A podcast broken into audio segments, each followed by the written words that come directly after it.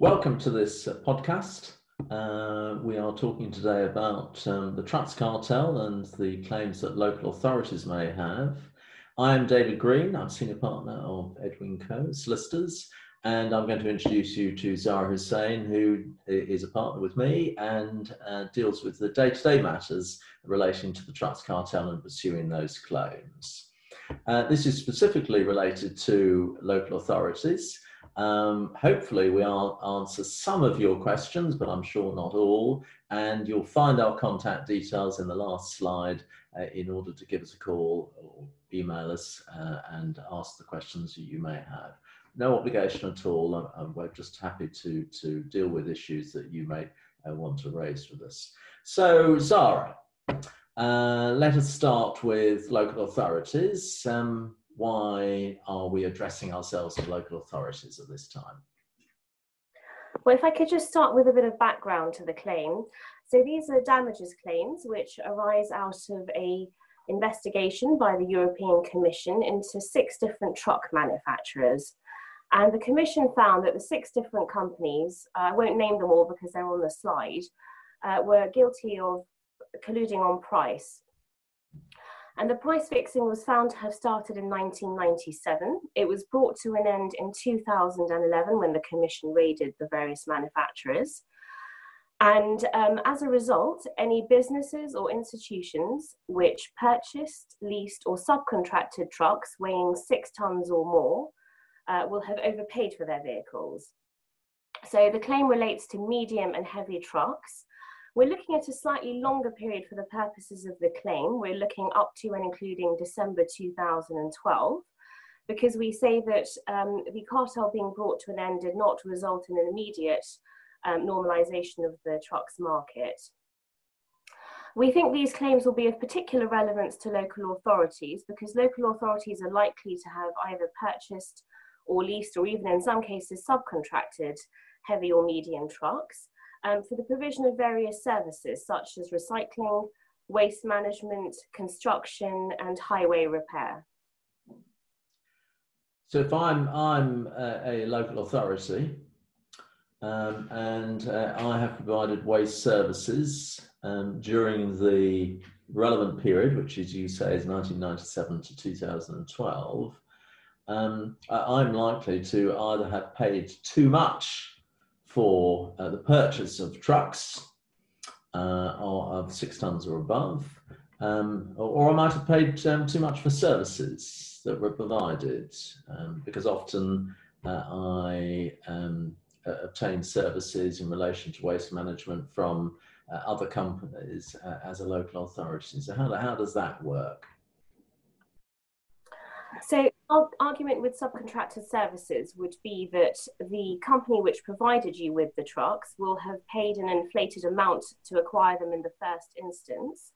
And therefore, that will have been reflected in the mm-hmm. charges that you were asked to pay as a local authority for the mm-hmm. provision of those services. And consequently, you will have paid more for those services than you would have done had there been no price fixing going on in the market. Okay. And um, what, what's, what's the nature of the overcharge? What sort of overcharge are we talking about if, if I've bought those trucks?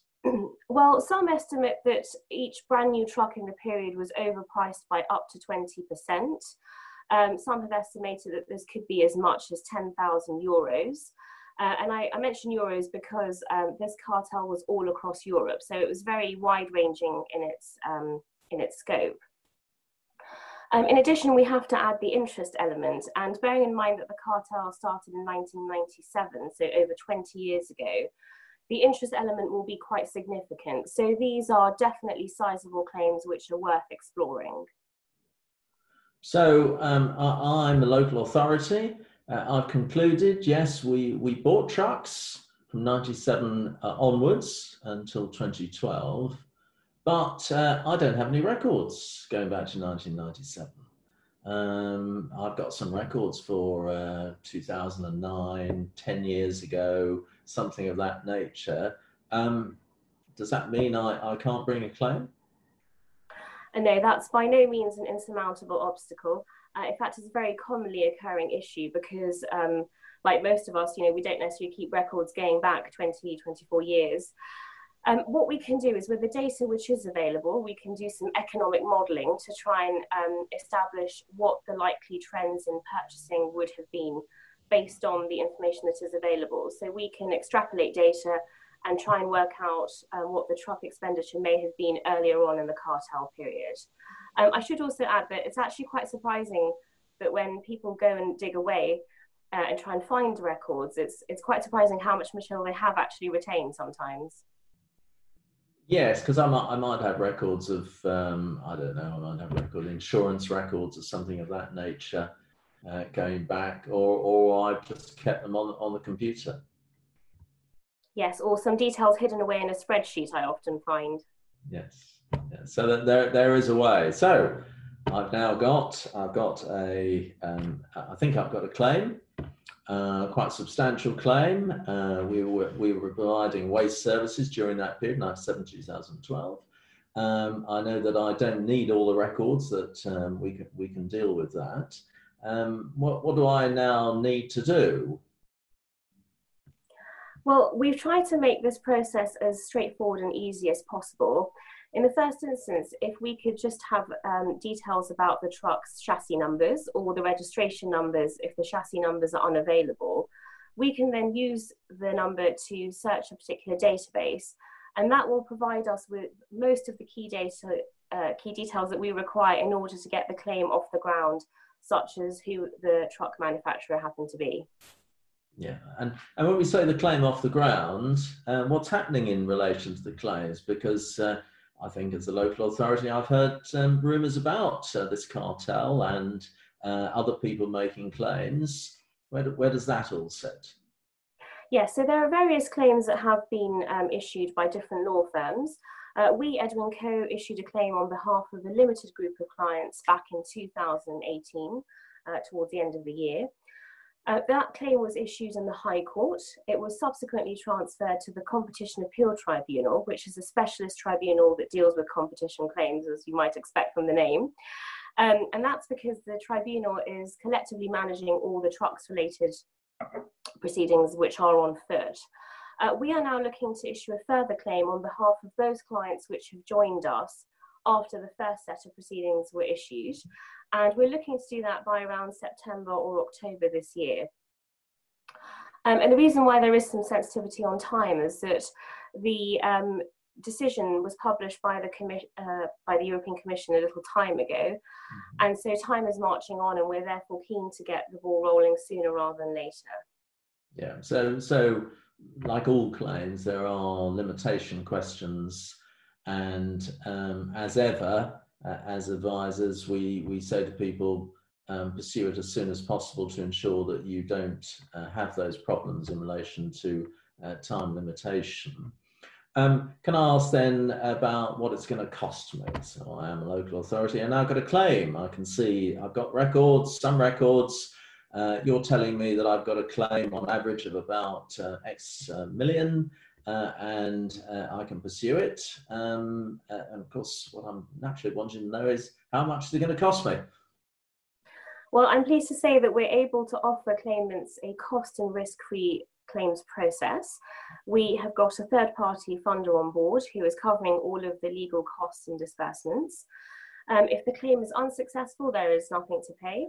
If the claim is successful, then the funder takes 25% of the damages and interest recovered. Um, so in short, for every £100 that is recovered, uh, the funder will take £25 and the local authority gets to keep £75 in exchange for an entirely cost and risk-free process, as I say. Sounds good to me, and I'm sure it sounds good to you, but of course, uh, I presume we might be said to be biased in some way. Uh, but uh, let's finish off by asking why Edwin Coe. Well, as a firm, we have over 25 years of experience in bringing these types of claims. Uh, not me personally, I hasten to add, but we are well versed in the types of arguments and issues that are like this particular claim, um, having mentioned, uh, as I mentioned, having issued a claim back in 2018 on behalf of clients. And in addition, as we were just discussing, we've got funding uh, which means that clients can bring this claim without any cost or risk. It's effectively a no-win, no-fee arrangement that we're able to offer. Right. So uh, I think we've established a claim, we've established the, uh, the process, and we've established which firm to go to. Um, and um, as we say, and, uh, and I think we'll move now to the final slide, which is set, sets out the contacts. Uh, what do people now need to do, Zara? Well, if, if you think you've got a claim, please get in touch with us. Um, you're welcome to email us or call us. And as you mentioned earlier, we're happy to have a no obligation chat just to discuss things, to run through it and see if the claim is viable. Good.